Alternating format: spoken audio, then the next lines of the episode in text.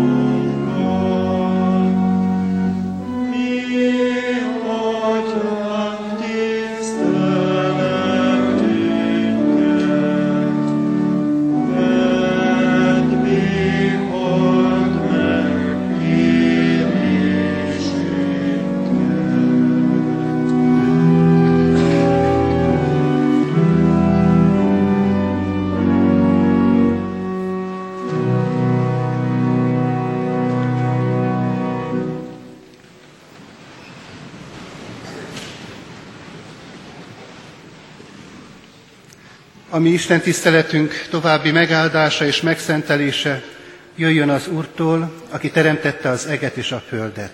Amen. Kedves gyülekezet, kedves testvérek, Isten igéjét olvasom mindannyiunk lelki épülésére, úgy, amint azt írva találhatjuk egyrészt a Lukács írása szerinti Szent Evangélium tizenegyedik fejezetének első versében, majd pedig a Máté evangéliumából, a hegyi beszédből, a a hatodik fejezet kilencedik versétől a tizenharmadik vers végéig olvasom Isten írott igéjét. Történt egyszer, hogy valahol imádkozott tudniillik Jézus, és amikor befejezte, így szólt hozzá egyik tanítványa: Uram, taníts minket imádkozni. Ti tehát így imádkozzatok. Mi atyánk, aki a mennyekben vagy, szenteltessék meg a te neved, jöjjön el a te országod, legyen meg a te akaratod, amint a mennyben, úgy a földön is. Mindennapi kenyerünket add meg nekünk ma, és bocsásd meg vétkeinket, miképpen mi is megbocsátunk az ellenünk vétkezőknek. És ne vigy minket kísértésbe, de szabadíts meg a gonosztól, mert tiéd az ország, a hatalom és a dicsőség mind örökké. Ámen. Isten tegye mindannyiunk számára áldottá most hallott igét, hogy azt ne csak hallgathassuk figyelemmel, hanem nyitott szívvel befogadhassuk, és a hallott igének lehessünk gyümölcstermői. Imádkozzunk. Mi atyánk, ki a mennyekben vagy, és aki a végtelen harmónia csendjében elgondoltál és megalkottál minket, köszönjük neked az életünket, köszönjük, hogy változás nem ismerő tökéletességedből, a változó idő és a törékeny tér tökéletlenségébe helyeztél minket, hogy itt legyünk tanúid. Áldunk jóságodért és könyörületességedért, hogy akkor is irgalmas szívvel nézz le ránk, ha jó szándékunk ellenére csak gyarlón tudjuk teljesíteni tőled kapott küldetésünket. Köszönjük neked megbocsátó és felemelő atyai szeretetedet. Ámen. Ámen. Helyünket elfoglalva nyitott szívvel hallgassuk a hirdetett ige üzenetét. Kedves családok, kedves gimnazista diákok, kedves pedagógusok, tanárok, kedves gyülekezet! Elkezdődött az új tanév, és a gimnáziumi családi istentiszteleteink első alkalmát tartjuk most, ezen a tizenegy órakor kezdődő istentiszteleten, és az elkövetkezendő tanévben az úri imádság, vagy más néven a mi atyánk gondolatait vesszük alapul, és ez lesz a vezérfonalunk az elkövetkezendő tanév lelki fejlődése és útmutatása kapcsán. A mi atyánk, ahogyan az imént is mondtam, az Úrtól, Jézus Krisztustól tanult imádság.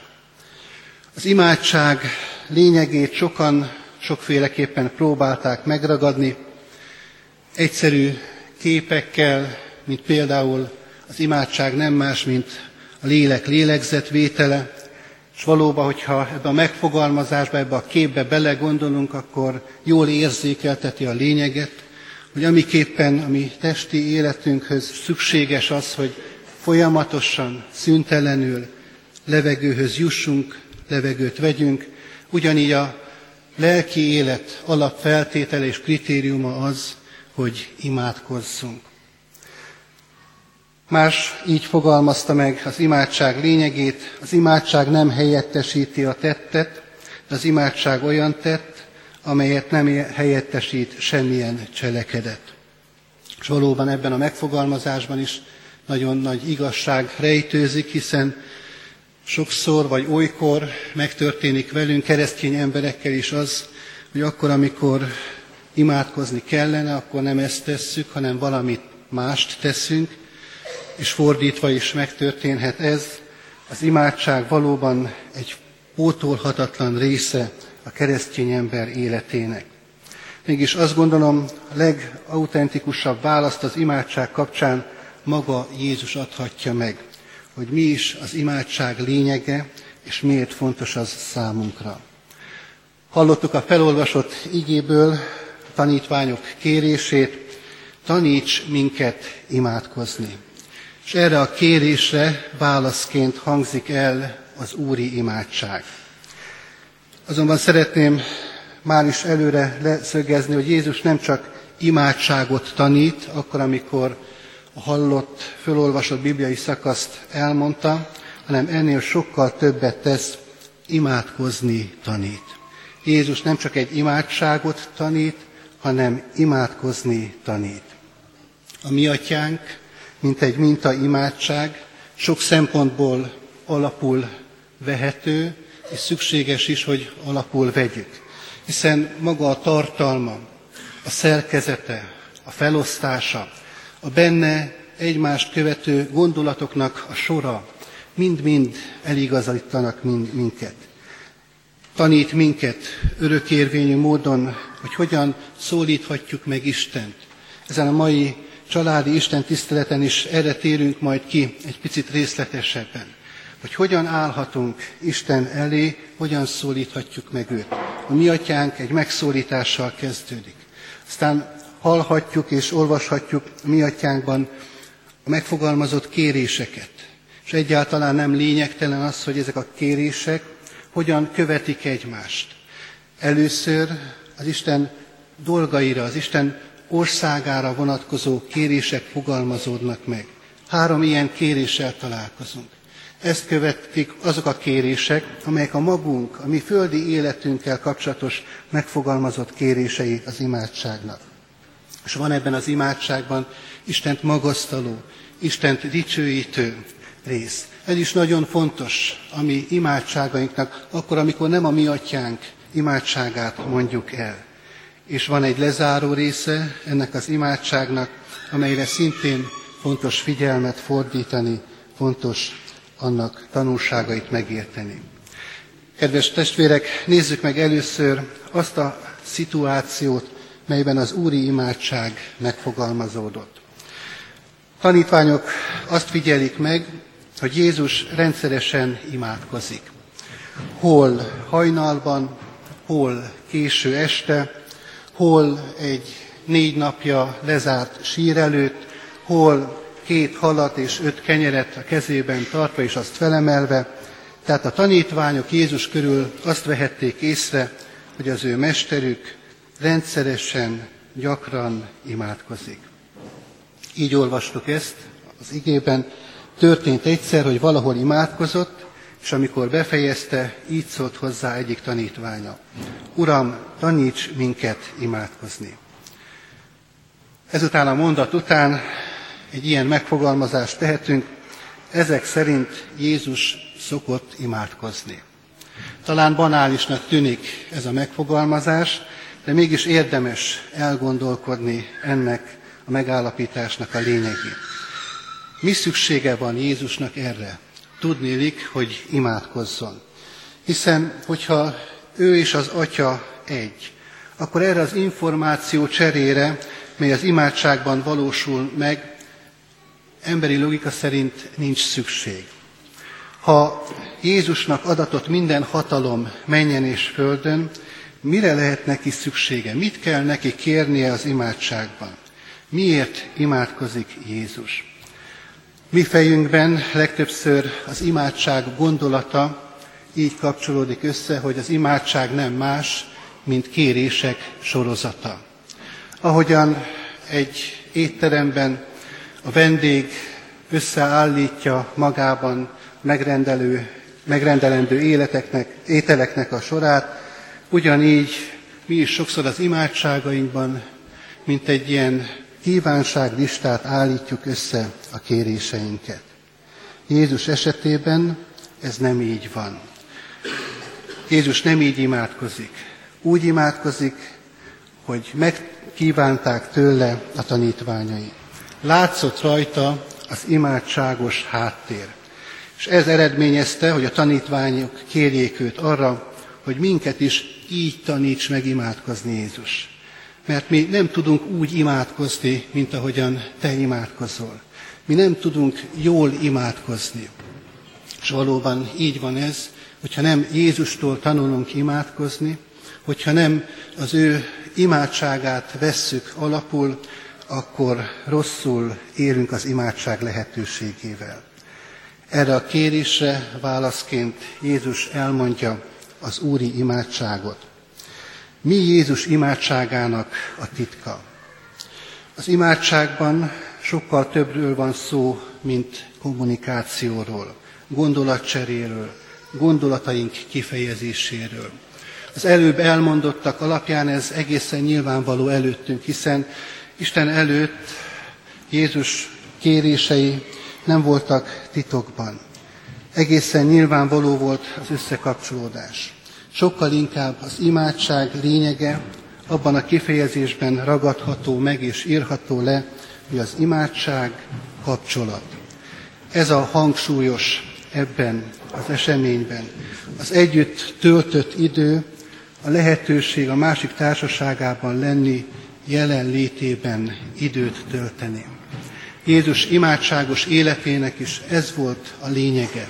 Az Isten jelenlétében tölteni a lehető legtöbb időt.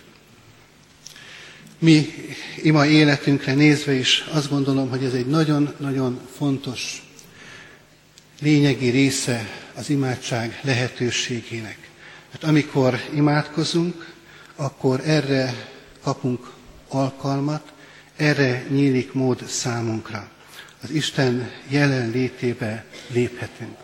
És hogyha ez megtörténik, akkor egyáltalán nem nehezen eltölthető idő az életünkben az imádságra szánt néhány perc, hanem úgy vagyunk, mint amikor két szerelmes egymás mellett ül, talán hosszan, akár fél órát vagy órát, és észre sem veszik, hogy hogy repül el az idő. Lehet, hogy nem is sok mindent beszélnek, de mégis egymás közelsége, a másik jelenléte nagyon értékessé teszi azt az együtt töltött időt. Az Isten jelenlétében lenni, imádság idejében ezt jelenti. Kivel kerülünk mi kapcsolatba, amikor imádkozzunk? A Mi Atyánk megszólításában ez egészen világosan és egyértelműen körvonalazódik. Így fogalmazza meg ebben a mintaimádságban Jézus megszólításban az üzenetet, mi atyánk. Ebben a gondolatban, ebben a megfogalmazásban láthatjuk és egyértelműen felfedezhetjük azt, hogy Istent atyaként szólítja meg Jézus. Nagyon sokszor Jézus, amikor imádkozik, ezzel a megfogalmazással találkozhatunk. Még életének utolsó pillanatában is, amikor ott a kereszten szenved, akkor is ezt mondja, Atyám, a te kezedbe teszem az én lelkemet. Az atya kifejezés az talán mai világunkban egy idegenül vagy rosszul csengő szó számunkra. Hiszen nagyon sok családi kapcsolatban az apával való kapcsolat nem a legharmonikusabb. Nagyon sok emberben az édesapjáról egy torz, egy rossz kép az, ami megjelenik és ami kialakul. Egy olyan apakép, amely azt sejteti és azt mutatja, hogy nem törődött a gyermekeivel. Egy olyan apakép, akit nem lehetett megközelíteni, nem lehetett vele bensőséges beszélgetést megvalósítani. És akkor még nem is beszéltünk azokról az egészen durva apákról, akiknek a megjelenése az otthoni hajlékban riadalmat kelt a családtagjaiban. Ez a megfogalmazás, amit itt találunk a Mi Atyánk megszólításában, egészen másképpen tanít minket Istentől. Isten egy olyan atya, ami életünkre nézve, akiben teljes bizalmunk lehet, aki elé járulhatunk teljes őszintességgel, akire rábízhatjuk a mi életünket egészen. Jézusnak a megfogalmazásából ez derül ki számunkra.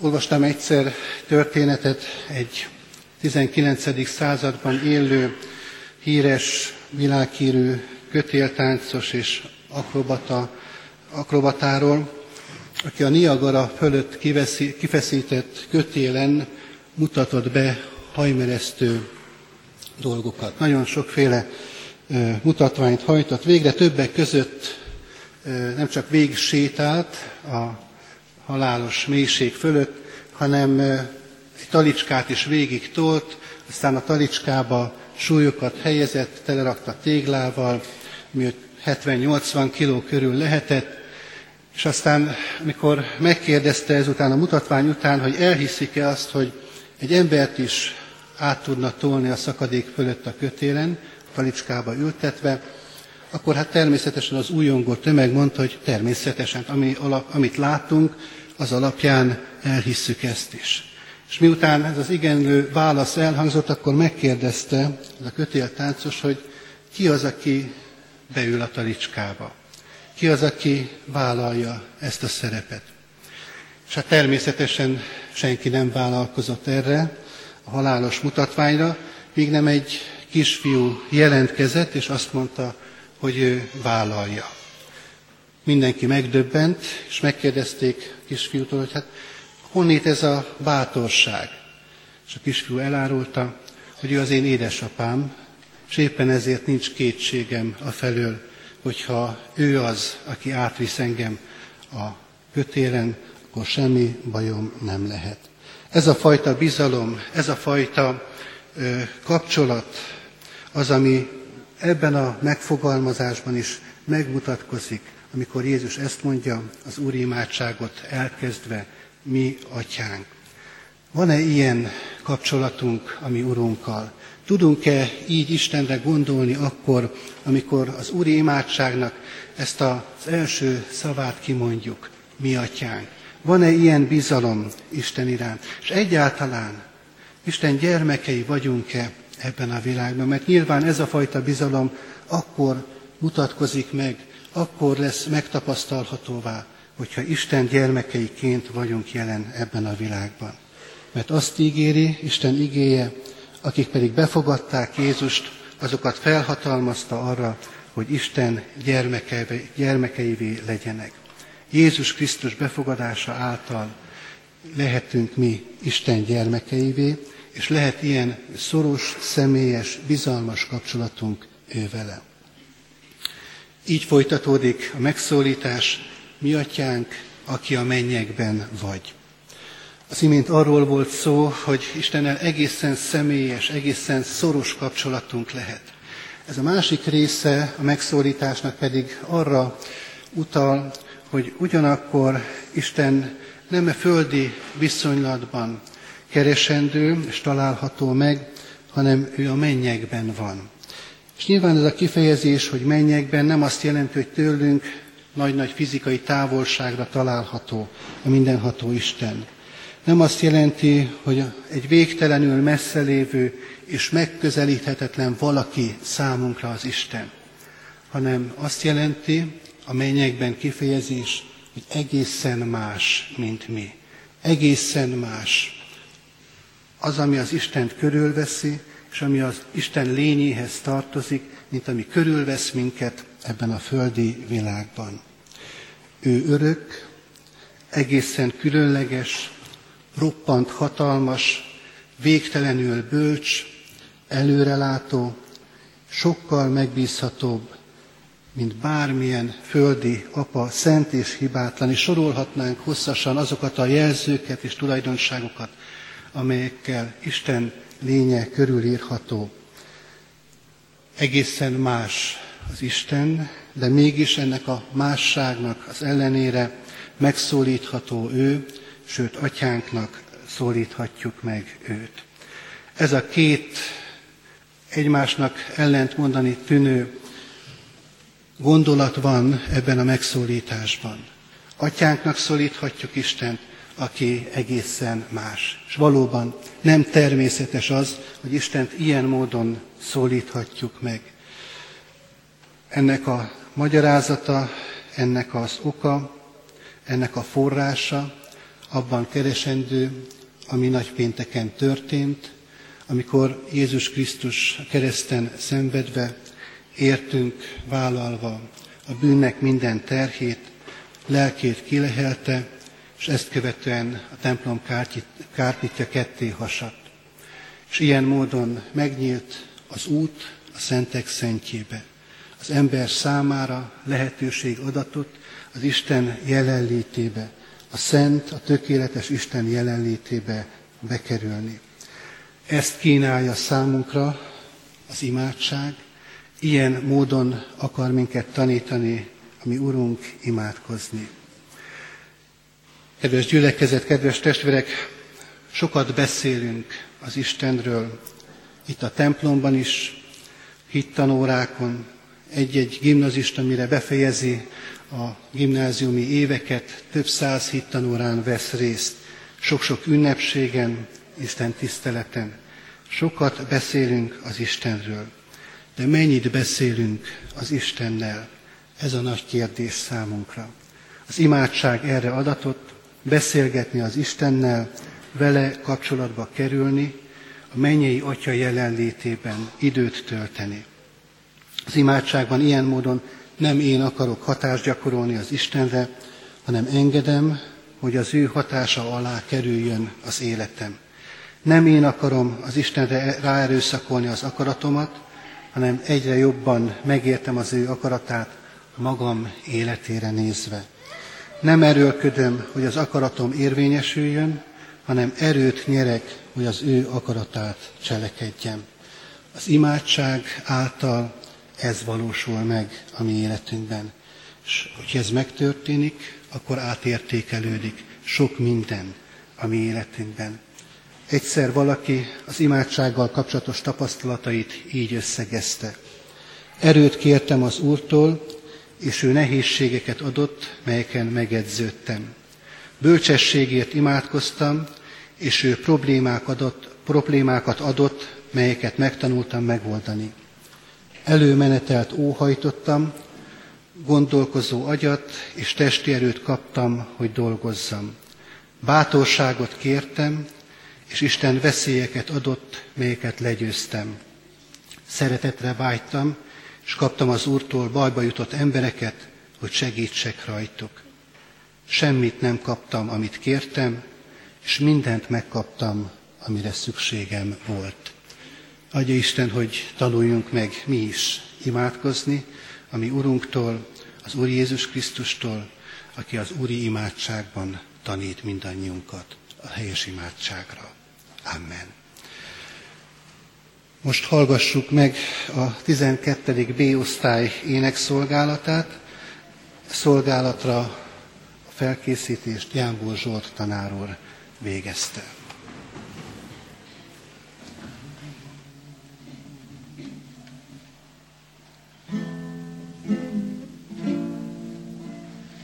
Ne félj, mert megváltottalak, neveden szólítottalak, karjaimba zártalak, örökre enyém vagy.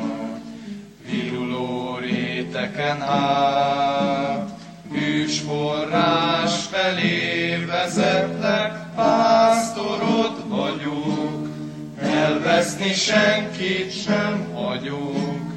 Karom felé tárom, kiárad áldásom. Nem rejtőzöm el, szívem a szívednek fele, amikor úgy érzed, nyomaszt az élet. Ne félj, mert megváltottalak, neveden szólítottalak, karjaimba zártalak, örökre enyém vagy. Nem taszítalak el, amikor vétkezel, irgalmat lesz a szívemben, szörök felé a hűségem, amerre jársz, nyomodba lépek. Nem rejtőzöm el, szeretett lángom áttölel, ne félj, ha éppen jársz, itt, hogy a fényben áll. Ne félj, mert megváltottalak, neveden szólítottalak, karjaimba zártalak, örökre enyém vagy. Hajtsuk meg fejünket, és elcsendesedve imádkozzunk. Urunk Istenünk, hálás a szívünk azért, mert valóban nem kell félnünk, mert tiéd vagyunk. És nem csak azért, mert te ajándékoztál meg minket élettel, te vagy a mi alkotónk, te, te teremtettél minket, hanem olyan módon is hozzá tartozunk, hogy megváltottad a mi életünket, és így a te gyermekeid lehetünk. És Urunk, ez a kapcsolat, ez följogosít minket arra, hogy téged atyánknak szólíthassunk meg. Urunk, engedd meg nekünk felfedezni ezt a titkot, ezt a lehetőséget, ezt a csodát, hogy valóban így gyermeki bizalommal járulhatunk te hozzád. Az örökkévaló, a mindenséget alkotó, a szent és tökéletes Isten elé. Urunk, ez egyáltalán nem természetes számunkra, hanem végtelenül nagy csoda, hogy te elétted lehetünk, te jelenlétedet kereshetjük, téged megszólíthatunk, és veled az imádság által kapcsolatban lehetünk szüntelenül. Urunk, kérünk, valóban ezzel az imádságos élettel ajándékozz minket, erősítsd a mi életünket, növeld a veled való kapcsolatunkat, erősítsd azt szüntelenül, hogy így ezáltal is egyre inkább a te dicsőségedre és a te akaratod szerint élhessünk ebben a világban. És Urunk, hadd imádkozzunk ne csak magunkért, hanem másokért is.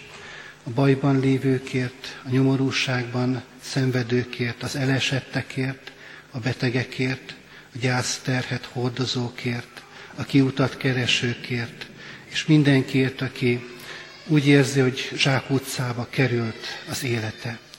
De könyörgünk, Úrunk, azokért is, akik nem küzdenek ilyen nehézségekkel, nem kell szembenézniük ilyen problémákkal, őket is indítsd hálaadó imádságra te lelked által, hogy meg tudják köszönni mindazokat az ajándékaidat, jó téteményeidet, amelyekkel az életüket gazdagítod. Így köszönjük meg neked, Urunk, ezt az alkalmat, a mai családi istentiszteletet, a keresztség sákramentumát, amely által hirdetteted a te megváltó szeretetedet. Köszönjük, Urunk, azt a sorozatot, amelynek most kezdetén lehetünk. Kérünk, hogy áld meg a további alkalmakat is, hogy valóban te tőled tanuljunk imádkozni, keresztény emberként élni ebben a világban. Kérünk, Urunk, hallgass meg a mi imádságunkat, annak nevében, aki minket így tanított imádkozni. Mi atyánk, aki a mennyekben vagy, szenteltessék meg a te neved, jöjjön el a te országod, legyen meg a te akaratod, amint a mennyben, úgy a földön is. Mindennapi kenyerünket add meg nekünk ma, és bocsásd meg vétkeinket, miképpen mi is megbocsátunk az ellenünk vétkezőknek. És ne vigy minket kísértésbe, de szabadíts meg a gonosztól, mert tiéd az ország, a hatalom és a dicsőség mind örökké. Amen. Az Istennek békessége, amely minden értelmet felülhalad, őrizze meg szíveteket, gondolataitokat az Úr Jézus Krisztusban. Amen.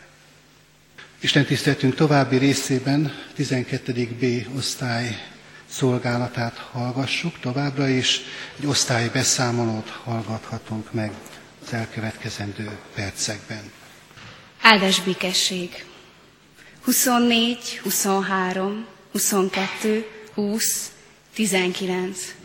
Ezek nem az ötös lottó nyerőszámai, hanem osztályunk létszáma az évek során. Mi vagyunk a tizenkettedik bé, egy osztály a végzős évfolyam birodalmában. Hosszú, nehéz, de élményekben gazdag öt évet töltöttünk el gimnáziumunkban. Az újdonságokkal teli első év, amíg mi sem sejtő gólyáként, hamar elszállt. Új barátságok születtek, kezdtük megismerni egymást és tanárainkat. A következő években az egyre jobban összeforrt osztályunk hihetetlen hírnévre tett szert. Nincs olyan ember, főleg tanár, aki nem ismerné a tizenkettedik bét. Pedig nem vagyunk ám olyan rosszak. Ez bizonyítja az is, Ha össze kell fognunk, mi megtesszük. Remek október huszonharmadikai megemlékező műsort készítettünk, melynek próbáin az egész osztály együtt dolgozott. Voltak, akik az ávósok, míg mások rabok szerepébe élték bele magukat. Az évek során szerepet vállaltunk a közösségért tett munkánkban is. Beteglátogatásra mentünk a megyei kórházba, és osztályunk több tagja is ellátogatott az idősek otthonába, sőt nagyszülőket is örökbe fogadtak. Ha szórakozásról vagy szórakoztatásról van szó, mi abban is kivesszük a részünket. A tavaly megrendezése kerülő kulturális napon osztályunkat képviselve több produkciót is láthattak az érdeklődők. Hastánccal, valamint fantasztikus pantonim előadással készültünk, amely első helyezést is nyert. Osztályfőnökükkel együtt számos osztálykirándulást tudhattunk magunk mögött. Jártunk a dicső történelmi múlttal rendelkező Eger városában, a Kőrös partján fekvő Szarvason, és ellátogattunk a Nógrád megyei Bánkra is. Bár osztályunk létszáma változása egy szigorúan monoton csökkenő függvényt képét mutatja, több új taggal is bővült kis családunk. Nehéz év áll, elő, áll előttünk, tele döntésekkel és jó sok tanulással, amiben bízunk, hogy meghozza gyümölcsét. Nagy terveink vannak, melyeknek megvalósítása nem kis feladat. Rövid, utolsó közös évünk végén vár ránk az érettségi, ahol mindannyian szeretnénk sikeres érettségit teljesíteni. Bár ezután útjaink különválnak, mindannyian sikeresek szeretnénk lenni, és nem feledve tartjuk majd meg a közös kapcsolatot. Ez évi munkához kérjük Isten segítségét, bízunk a terveiben, és reméljük, hogy boldogan búcsúzhatunk majd el diáktársainktól, tanárainktól és iskolánktól is. Köszönöm a figyelmet! Köszönjük szépen az osztály beszámolót, és azt tudjuk kívánni az egész osztályra nézve, amit el is hangzott óhajként, vágyként, az osztály beszámoló utolsó gondolataiként, Isten segítségét remélik és kérik az előttük álló nem könnyű feladatra, időszakra. Utolsó évesnek lenni az mindig nagyon nehéz dolog, és mindig nagy bátorságot és igényel. Kívánjuk azt, hogy valóban az utolsó esztendeje a gimnáziumi éveknek jól teljen és sikeresen az érettségire is gondolva. Kívánjuk Isten áldását az osztály egészére, az osztály osztályfőnökére, Galambos Péter tanár úr életére is. Kedves gyülekezet, kedves testvérek, mai családi istentiszteletünk záró énekét, a négyszázhetvenötödik dicséretet keressük ki énekeskönyvünkből. Mind a három versét énekeljük el. A záró ének eléneklése után a családi istentiszteletünk zárásaképpen a záró imádságot mondjuk majd el együtt közösen. Az első verse a négyszázhetvenötödik dicséretnek így kezdődik: imádkozzatok és buzgón kérjetek.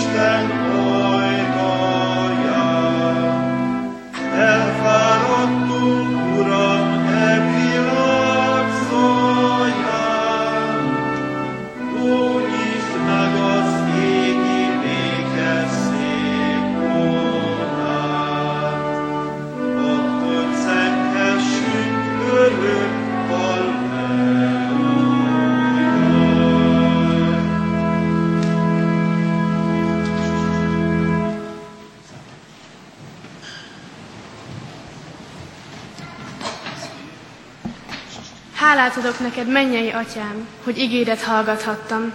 Szent lelkeddel légy segítségemre, hogy a hitben megmaradjak, és mindenkor szeretetben járjak. Ámen.